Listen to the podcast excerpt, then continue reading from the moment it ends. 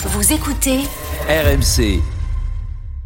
C'est la question du jour sur RMC. La situation ne s'améliore pas à Paris. Hein. 5600 tonnes de déchets non ramassés hier, un chiffre qui augmente mécaniquement tous les jours. Et cette grève des éboueurs est d'ailleurs reconduite hein, jusqu'à demain au moins. Et dans ce contexte, évidemment, les riverains râlent, les commerçants, les restaurateurs notamment, et les élus d'opposition hein, sont de plus en plus nombreux à réclamer des mesures face à cette situation qui devient urgente. Mais Paris n'est pas la seule ville où les déchets s'accumulent. C'est aussi le cas à Nantes, Antibes, Saint-Brieuc ou encore au Havre, où les agents du centre technique communautaire sont en grève reconductible et bloquent le dépôt depuis le 7 mars dernier. Bah oui, les poubelles débordent dans une dizaine de grandes villes et les premiers touchés seraient les commerçants, les restaurateurs, par exemple, à Paris.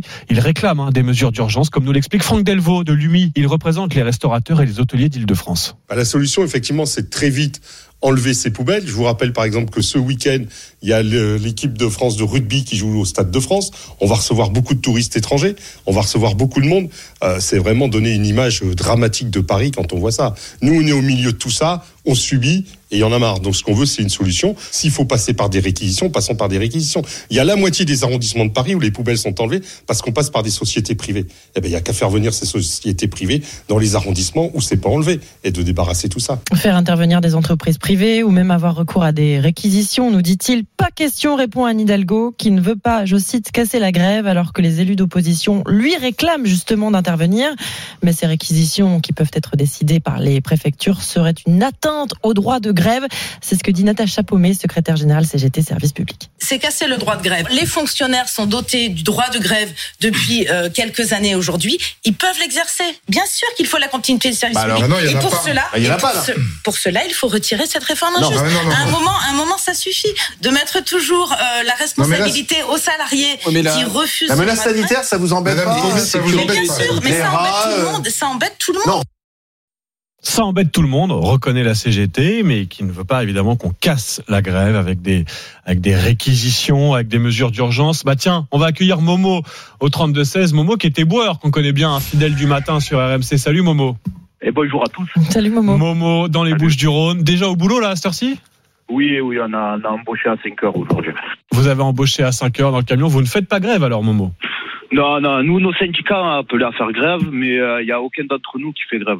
Vous êtes dans le privé, hein, c'est ça hein Ouais, on est dans le privé, ouais. ça, Entreprise privée euh, qui ne fait pas grève, bah, c'est le cas aussi à Paris, hein, où on va préciser que seuls les arrondissements qui sont gérés par le public sont, subissent la grève des éboueurs. Ceux dans lesquels sont les entreprises privées, il n'y a pas de grève, les ordures sont bien euh, ramassées. Mais alors Momo, comment vous voyez là Est-ce que vous êtes solidaire, on va le dire comme ça, de la grève de vos collègues un peu partout en France? Bah, en fait, euh, ils font grève pourquoi? C'est pour euh, les retraites, tout ça, là. Oui. Ouais, ouais ben, je, je peux comprendre, hein, je suis solidaire avec eux. En plus, euh, à part euh, ne pas travailler, qu'est-ce qu'ils peuvent faire d'autre C'est ça la question. Évidemment, et puis ils disent que c'est aussi une manière, euh, comment dire, c'est ce qu'on entendait tout à l'heure. On avait Stéphane qui est éboueur aussi, qui nous a appelé pour dire bah oui, mais ces grèves, euh, quand on est éboueur, euh, cette grève et ces ordures qui, qui s'accumulent, bah, c'est aussi une manière de rendre visible notre métier. On est un peu des invisibles du quotidien. On pense pas à nous, on nous voit pas alors qu'on est un métier essentiel. Et forcément, bah, dès qu'on fait grève, tout le monde se rappelle qu'on existe. Oui, tout à fait. En plus, bon, nous, dans le privé, après, bon, ça c'est négocié avec les communes quand vous avez les appels d'offres avec, euh, pour les contrats, tout ça. Là. Mmh. Euh, Nous, il y a un service minimum en cas de grève. C'est-à-dire que en fait, on doit collecter tout ce qui est école et tout ce qui est. Euh, Ouais, ça c'est euh, écrit dans le contrat, dans la délégation de service public. euh, Voilà. Avec, avec la mairie, mais, mais Momo, racontez-nous vos, vos, vos conditions de travail. Vous, par exemple, la retraite, est-ce que vous voyez travailler deux ans de plus? Ben en fait, euh, j'ai euh, à part euh, l'âge pivot là que, qui, qui parle là, j'ai j'ai toujours pas compris leur compte de pénibilité. Euh, je suis dans le flou. Je crois même eux ils sont dans le flou aussi euh, au gouvernement. Euh, moi, je vais vous expliquer mon cas personnel. Hein. Moi, j'ai commencé à travailler à l'âge de 18 ans. Ouais. J'ai j'ai j'ai tous mes trimestres. J'ai fait 5 ans de manutention et là j'entame ma ma 19e année de déboueur. Hum. Alors moi, je suis carrière longue, je suis, je suis pas amené à travailler jusqu'à l'âge de 64 ans. Mais euh, il y a aussi ce fameux compte de, de pénibilité. Et, Ouais, euh, alors ça, bah, en théorie, ce sera clair. plutôt négocié après la loi. Ce sera négocié branche par branche, etc. On attend les détails. Vous avez raison, Momo. On ne connaît pas exactement les nouveaux critères de pénibilité, qu'est-ce qui sera pris en compte ou pas.